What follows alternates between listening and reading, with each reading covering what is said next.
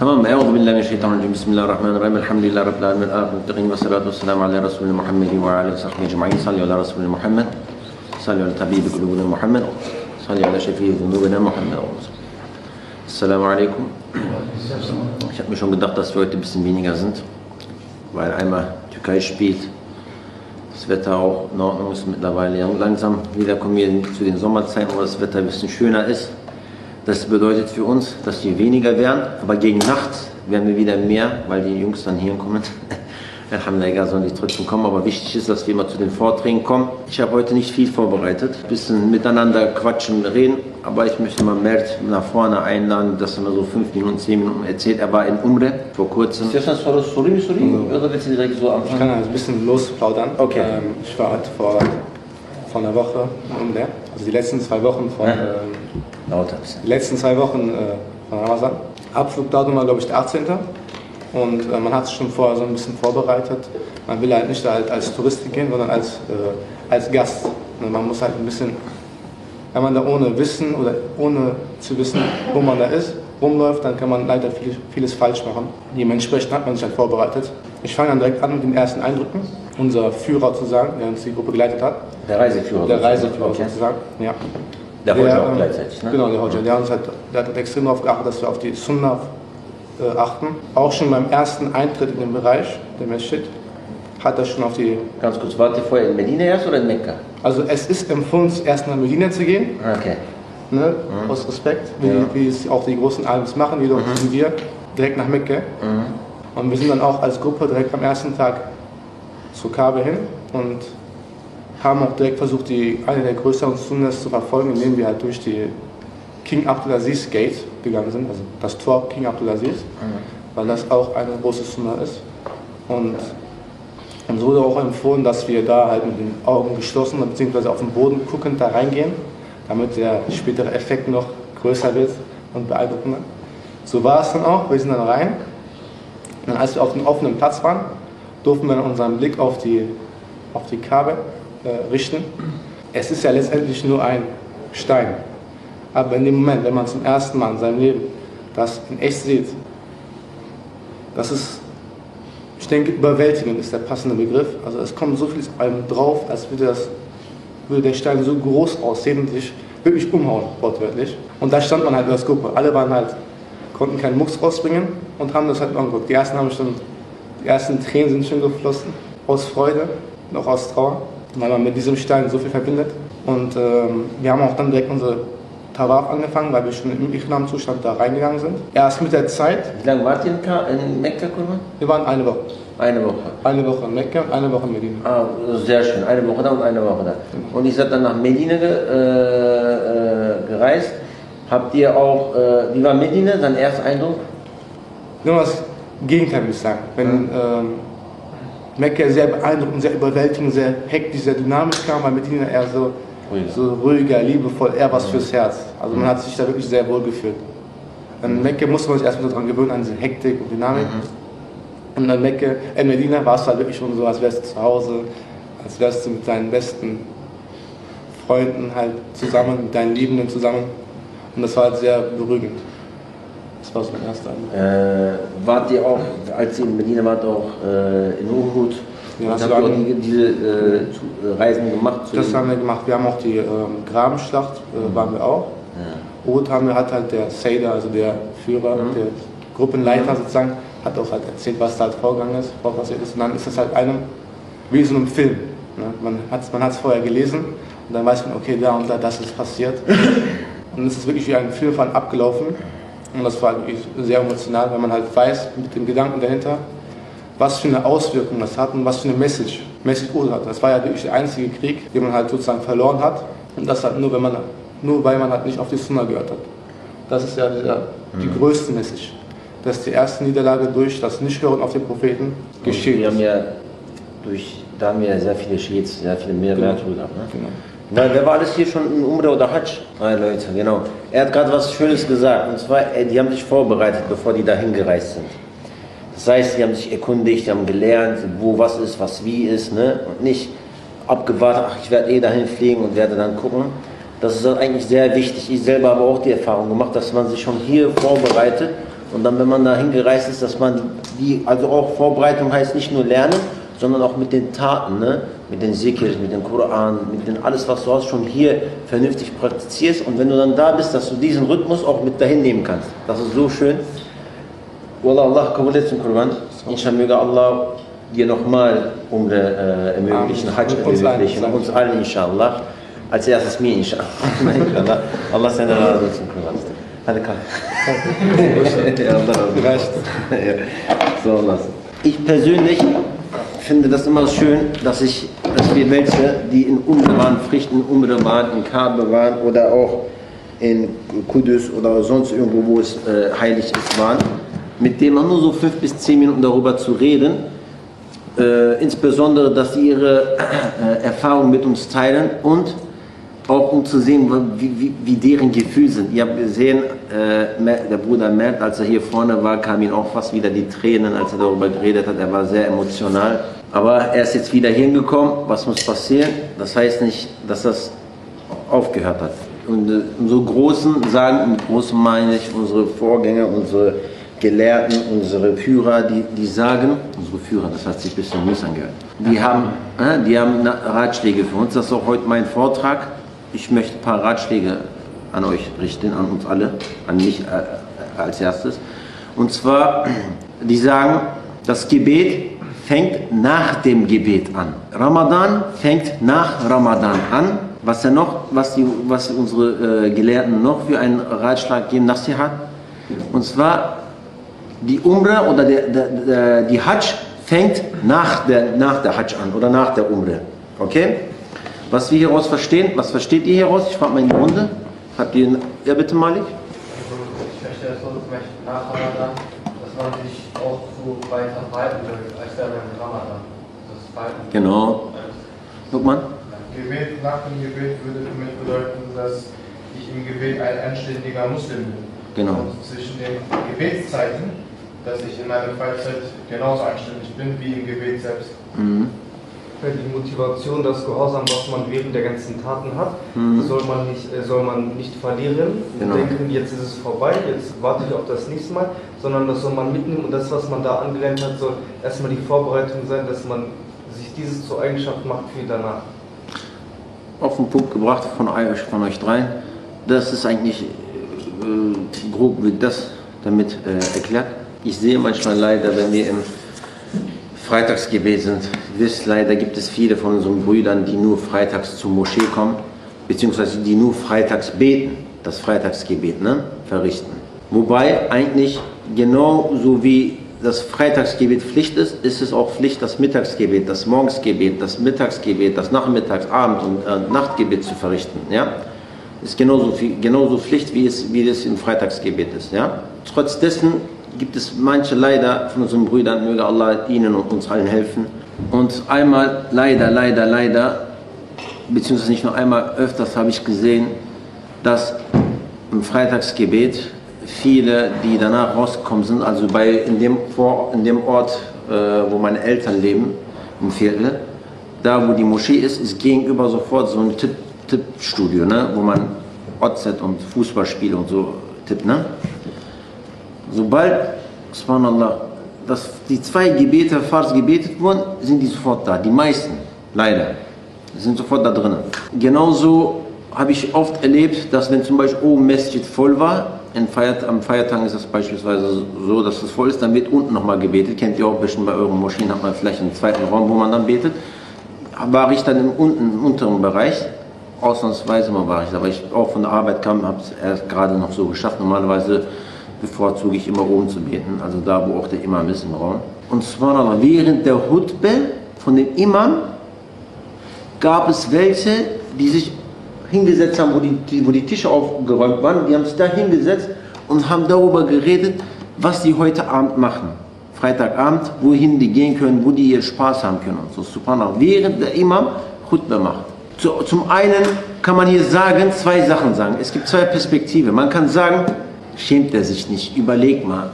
Guck mal, äh, was er macht, während der Imam hier Khutbah macht, was er redet. Zum einen kann man aber auch sagen, guck mal, so ein Mensch, der so, so denkt, so, so, eigentlich so ein, so ein schlimmer Mensch ist eigentlich, hat es trotzdem geschafft, zu Juma zu kommen, Alhamdulillah. Inshallah ist das der Anfang. Man kann zwei Varianten sagen. Ne? Hier, natürlich, welche das Beste ist, ist immer eigentlich, wenn man immer gutgläubig ist, ist man eigentlich immer auf einem guten Weg. Ja?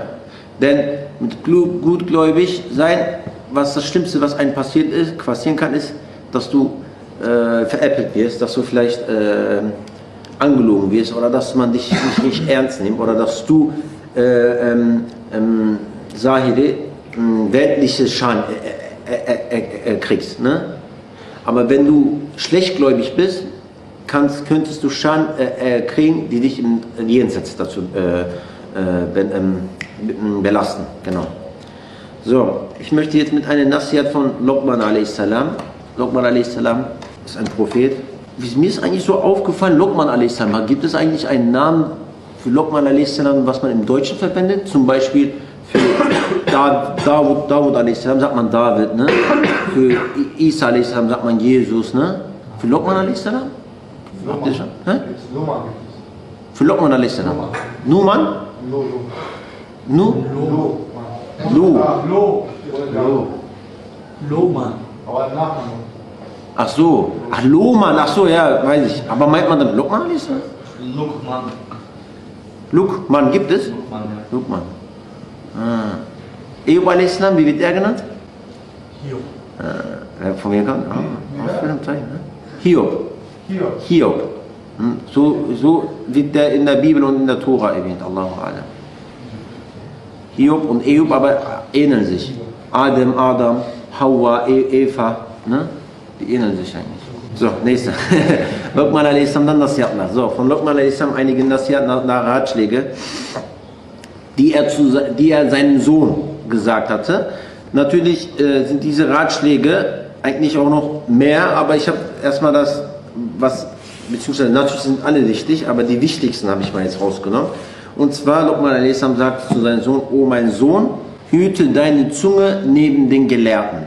Wir können ja auf jedes, ich habe ja wie gesagt nicht so viel vorbereitet, deswegen haben wir auch genug Zeit, uns mal kurz zu dem Punkt nochmal zu äußern. Hüte deine Zunge vor den Gelehrten. Mit zwei, drei Leute, die was dazu sagen möchten vielleicht. Äh, Die Gelehrten haben es gelernt, die sind Experten in ihrem Gebiet und man selber ist es natürlich nicht. Und das ist schon eine Art von Respektlosigkeit und auch ein Runtermachen von den Gelehrten, wenn man dann sagt, dass ich, sage ich mal, Das, mehr weiß als das ist so, wie wenn du neben einen Kfz, ein Arzt kommt neben einen Kfz-Mechaniker und fängt über Autos zu reden oder so, ne? Einmal, wir waren in, mit, mit äh, Tahir, weiß ich, wir waren einmal unseren Sheikh besuchen und dann saßen wir da, Tee trinken, neben einem Gelehrten. Da waren zwei, drei Gelehrte. Subhanallah, einer kam da rein, hat eine Frage gestellt. Diese drei Gelehrten, die haben auf den Boden geguckt, keiner hat geantwortet. Ich kannte auch die Antwort. Ich wollte fast antworten. Und dann dachte ich mir, wer bist du? Ja, schäm dich mal, guck mal, hier sind drei, vier Gelehrten. Willst du immer was sagen? Komm mal wieder auf, wieder auf den Boden. Subhanallah, der, der eine Gelehrte, der geht zu dem einen Gelehrten, der andere Gelehrte zeigt auf den anderen Gelehrten. Ne?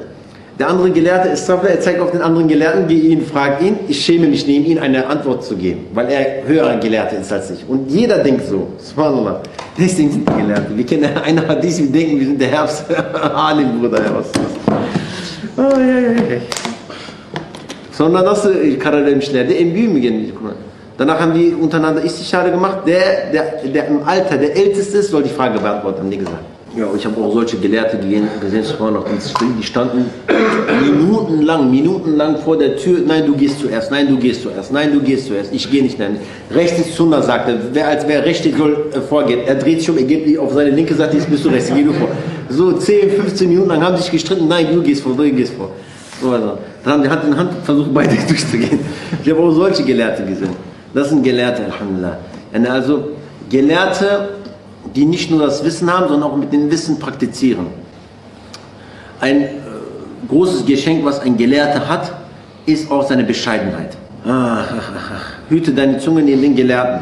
Also beantworte überhaupt keine Frage, auch allgemein rede einfach nicht neben den Gelehrten, denn was du sagst, kann einfach nicht sinnvoll sein neben das eine Frage. Kontrolliere deine inneren Gedanken bzw. Gefühle neben den Ebiullahs, neben den Gottes, Gotten Allah, äh, Freunde Allahs. Freunde Allahs. Also was meint man damit? man kann ja auch sagen, kontrolliere dein Herz sozusagen, neben den Awliyullahs, neben den Freunden Allahs. Teste die Gelehrten nicht, also diese Großgelehrten nicht, diese Awliyullahs, Freunde Gottes, teste die nicht. Äh, wie, wie testest du die? Ich, äh, ist das wirklich ein großer Awliyullah?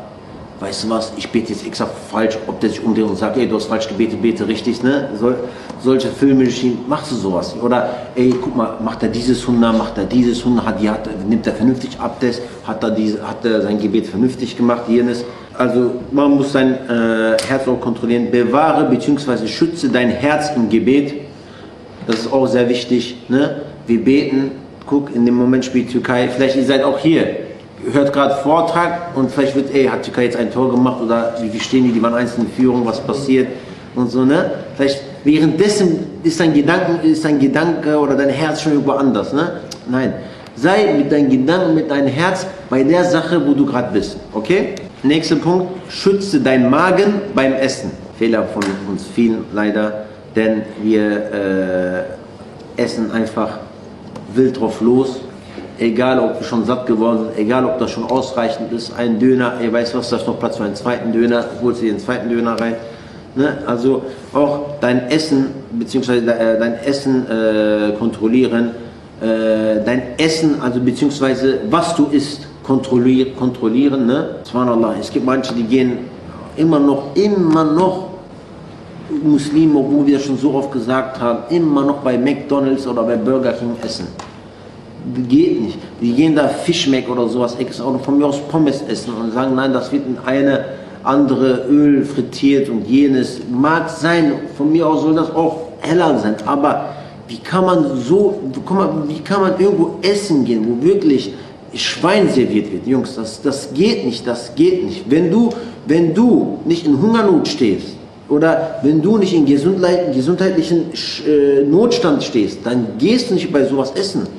Ne? Dann gehst du nicht sowas essen. Dann gehst du nicht.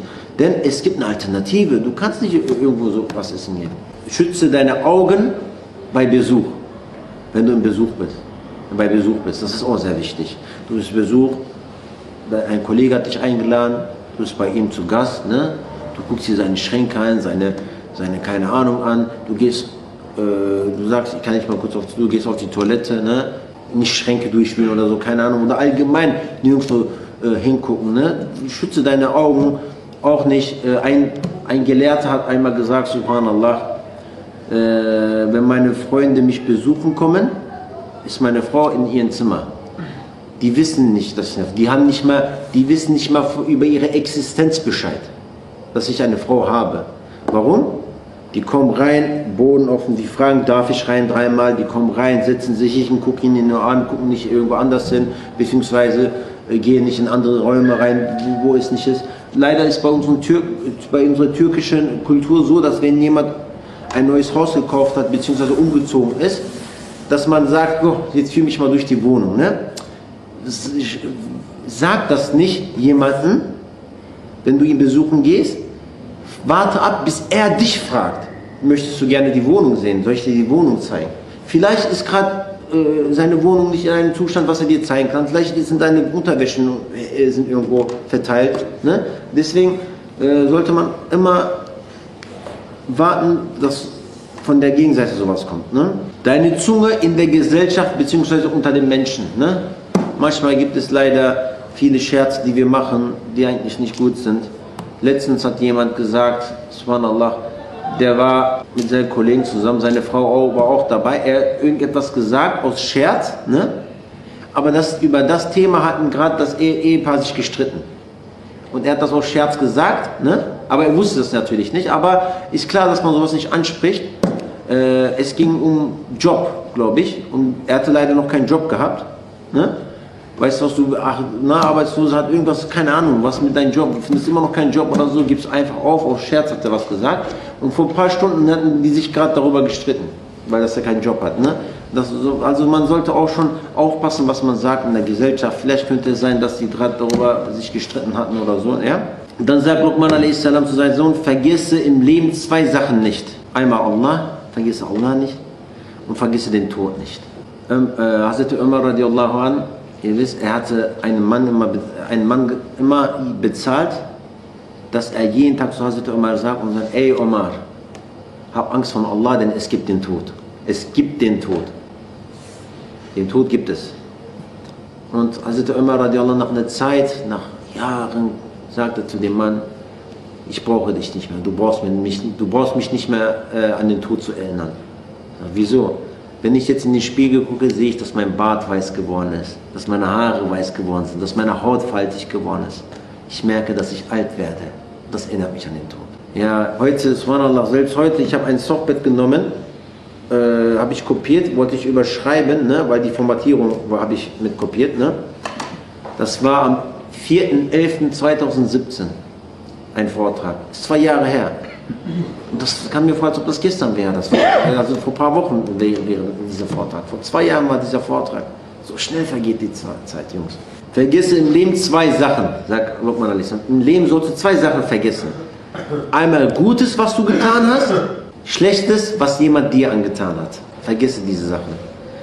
Wichtig ist vor allem, wenn du jetzt jemandem die ganze Zeit Gutes getan, hat, getan hast und auf einmal was erwartest von ihm, ne, er das nicht macht, dass du nicht darauf äh, beharrst, guck mal, ich habe dir das und das gemacht, ich mache für dich das und das und jenes, aber du machst das so für Allah. Wieso sprichst du sowas denn an? Hast du das für ihn gemacht oder für Allah gemacht? Für Allah, dann sprichst du das doch nicht an. Erwartest du von ihm die Gegenleistung oder von Allah die Gegenleistung? Von Allah, ja, dann sprich das doch nicht an. Genauso wie wenn jemand dir Schlechtes getan hat. Ne? Was, wenn er das bereut hat? Was, wenn er, wenn er, das, äh, wenn, wenn er das bereut? Ne? Allah vergibt einen Nicht-Muslimen, wenn er 70 Jahre lang als Nicht-Muslime lebt und einmal sagt, Ashhadu an la ilaha illallah wa ashhadu anna Muhammad abduhu wa rasul. Allah vergibt all seine 70 Jahre. Dann sagt Luqman, oh mein Sohn, lerne nicht, um neben den Gelehrten zu prahlen. Lerne nicht, damit du einer von den Gelehrten wirst, um neben denen zu laufen, ne? damit jeder aufsteht, deine Hand küssen möchte. Um den Unwissenden Lehre zu erteilen. Den Unwissenden, den Jah ne? Jah Jahil, wie wer hat's von Jahil? Jahilier, ne? Jahil. Jahil. Jahil. Den Jahils, den Unwissenden, ne? eine Lehre zu erteilen. Oder in den Moscheen anzugeben. Lerne nicht, um damit Ria zu machen. Wisst ihr, was Ria auf Deutsch ist? Augendienerei. Naja, ist deren Sprache. Aber gebe das Lernen auch nicht auf, weil du denkst, dass du es nicht nötig hast. Also, warum? Du hast es vollendet. Beispielsweise kannst du denken, ach, ich bin schon ein großer Gelehrter, ich brauche nicht mehr zu lernen. Die Leute kommen, von mir immer lernen. Ne? Beziehungsweise, ach, ich brauche eh jetzt kein Ilm, mir reicht mein Ilm, was ich jetzt habe, ich brauche nicht mehr weiter zu lernen. Ne? Einmal, als ich meinen Sheikh besuchen war, kam ein Schüler zu ihm, er hat, er hat ein neuen, neues Buch gehabt, welches er jetzt studieren, würde, studieren wird. Er ging zu unserem Sheikh, unser Sheikh hat ihm das erklärt, wie er vorge vorgehen soll. Und dann hat er ihm einen Stift gegeben, dass er einen Ratschlag in Buch äh, hinschreibt, Nassia, in, in dem Buch reinschreibt. Da, da hat der Sheikh geschrieben, wenn jemand Wissen aneignet, um damit zu prahlen, sein Platz soll die Hölle sein.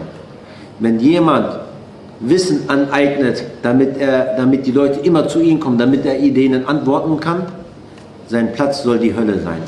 Wenn jemand Wissen aneignet, dass die Leute aufstehen, wenn er in einen Raum kommt, sein Platz soll die Hölle sein.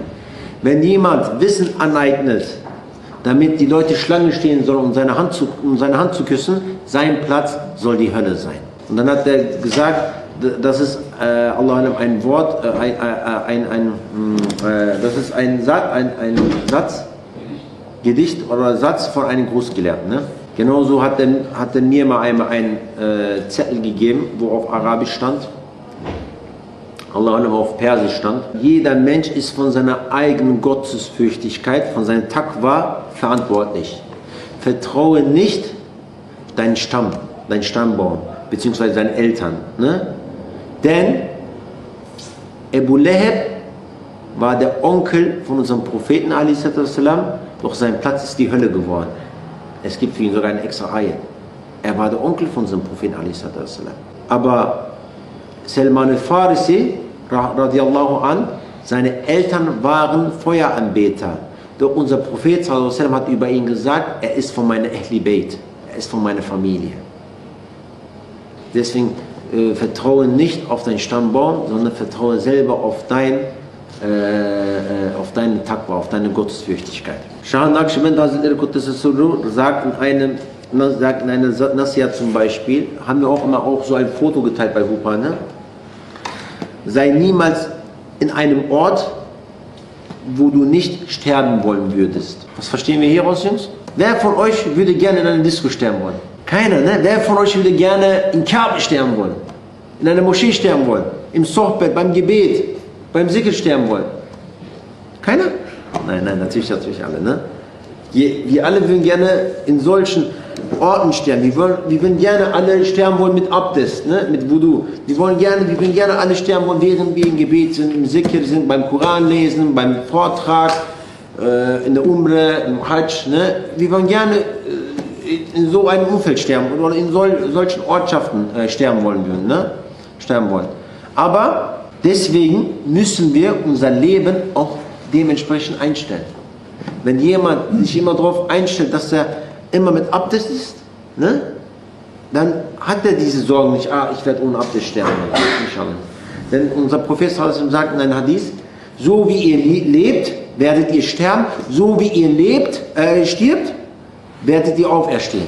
Hazrat Hussein radiallahu anh sagt in einem Fro- äh, Nasiya, ein guter Freund ist der, der im Glauben, der dir im Glauben hilft. Heutzutage, wie definiert man einen guten Freund? Darüber haben wir sogar extra mal einen Vortrag gehabt, gute Freund, ne? Wie definiert man heute einen guten Freund? Ein guter Freund, mit dem du jeden Mist gebaut hast, ein guter Freund, mit dem du, keine Ahnung, wie viel Drogen geraucht hast, Alkohol getrunken hast oder so. Nein, wie, man definiert heute einen Freund, man sollte einen, man sollte einen Freund laut, laut unserer Religion so definieren, wie er dir im Glauben hilft. Subhanallah, ja, es gibt so viele Sachen zu sagen über Freunde. Guck mal, wie viele Mann sind wir hier? Ich schätze mal, 20 Mann sind wir hier, ne? Ist von jedem der beste Freund, sag ich mal hier, vielleicht nicht von jedem, ne? Wo ist dein bester Freund jetzt in diesem Moment? Ich rede jetzt nur für, für diejenigen, die die Möglichkeit hatten, ihn hierhin zu rufen. Hast du ihn hierhin gerufen? Nein. Wo ist er aber jetzt? An einem besseren Ort? Dann Alhamdulillah. Nicht an einem besseren Ort? Dein Bruder. Bist du so ein guter Freund? Bist du so ein guter Freund? Du sagst, ich suche mir gute Freunde, aber bist du selber ein guter Freund? Wie oft hast du Freunde hierhin gerufen? Nicht nur, mit- ich mache ja jetzt nicht Werbung nur für uns, ne? ich rede jetzt, jeder soll seine Freunde in, äh, zum Beispiel die Brüder, die kommen aus Essen, ne? die können ja nicht jeden Tag die Jungs hierhin so rufen. Ne? Natürlich in Essen, wo die sind beispielsweise. Ne? Äh, aber er aus Duisburg, Duisburg beispielsweise, ne? äh, er kam genauso. Wir reden jetzt von den Orten, wo ihr seid, beziehungsweise die Jungs, die auch hier regelmäßig hinkommen. Wie oft hast du einen Freund hierhin gerufen? Wie oft hast du für einen Freund mehrmals als einmal gerufen, ihn hierhin? Einmal gerufen, äh, ich habe ihn gerufen, ich habe meine Aufgabe gemacht, er kommt nicht. Bruder, wie oft war Hazrat Peygamber a.s. bei Abu Jahl zu Hause? 90 Mal, Allah alam? 90 Mal hat er, äh, 90 oder 70 Mille? Tam hatırlamıyorum. 70 Mille, 70 değil mi? Sieb- äh, 70 Mal hat Ebu Cehil, ist er zu Ebu Cehil nach Hause gegangen, unser Prophet sallallahu alaihi wasallam. Zu Ebu Cehil, einer der größten Feinde von unserem Propheten, von dem Islam. Ebu Cehil, wenn man über jemanden schlecht redet, dann sagt man heute zu ihm, Sohn von Ebu Cehil. Überleg mal, zu ihm war unser Prophet sallallahu alaihi wasallam 70 Mal, ist 70 Mal gegangen. Und du zu deinem Freund, die sagen zu deinem Feind, zu deinem Freund, wie oft hast du dein Freundchen gerufen? Oder wie oft habt ihr die live zuschauen?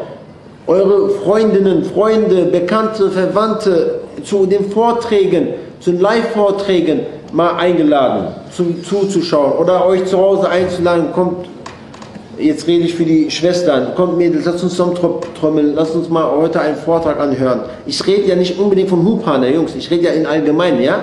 Wie oft? Wenn das nur einmal war, dann ist das zu wenig. Und wenn das keinmal war, möchte ich gar nicht ansprechen. Aber wenn es nur einmal war, dann war es zu wenig, Bruder. Zweimal ist auch zu wenig. Es ist eigentlich immer zu wenig. Eines Tages sah Hazrat Ali radiallahu an einen Mann, der sehr bedrückt war, sehr viele Sorgen hatte. Er ging zu ihm und sagte, mein Herr, mein Bruder, warum hast du so viele Sorgen? Was bedrückt dich so sehr? Sagt, ja Ali, ja Imam, ich habe so viele große, ich habe so viele Probleme, so viele große Sorgen. Ich kann nicht mehr. Hazrat Ali radiallahu anh sagte zu ihm, hattest du diese Sorgen, bevor du auf diese Welt kamst? Nein, hatte ich nicht. Wirst du diese Sorgen haben, wenn du von dieser Welt wieder weggehst? Also wenn du stirbst? Nein. Dann lohnt es sich nicht für etwas, was, sich, was, was nicht vor deiner Geburt war und nach deiner Geburt nicht gehen wird, äh, sich so zu Sorgen zu machen. Denn es bleibt in der Dunya. Es lohnt es sich nicht für eine Dunya-Sache sich äh, fertig zu machen. Einmal war ich mit einem Freund zusammen unterwegs. Er hatte die Fahrprüfung nicht bestanden, okay? Er war sehr, sehr traurig. Ich war auch sehr traurig wegen ihm, dass er das nicht geschafft hat. Danach hat er eine Nachricht bekommen von seiner Frau und dann hat er wieder gelächelt. Also, Alhamdulillah ist gut, wenn man eine, eine gute, eine Frau, einen Freund an der Seite hat. Sie hat ihm geschrieben, es lohnt sich nicht für etwas, was in der Dünya ist, sich so, so traurig zu machen. Bir, bir dünyalık için kendisini, kendini üzmek için değmez. Es, es lohnt sich, es lohnt sich, es lohnt es sich einfach nicht. So Jungs, das war von meiner Seite. Verzeiht mir, war ein bisschen wenig, aber war auch meiner Meinung nach inshallah in Ordnung. Ja, wir sehen uns nächste Woche wieder. Sadaqallahu al-Azim, al-Fatiha.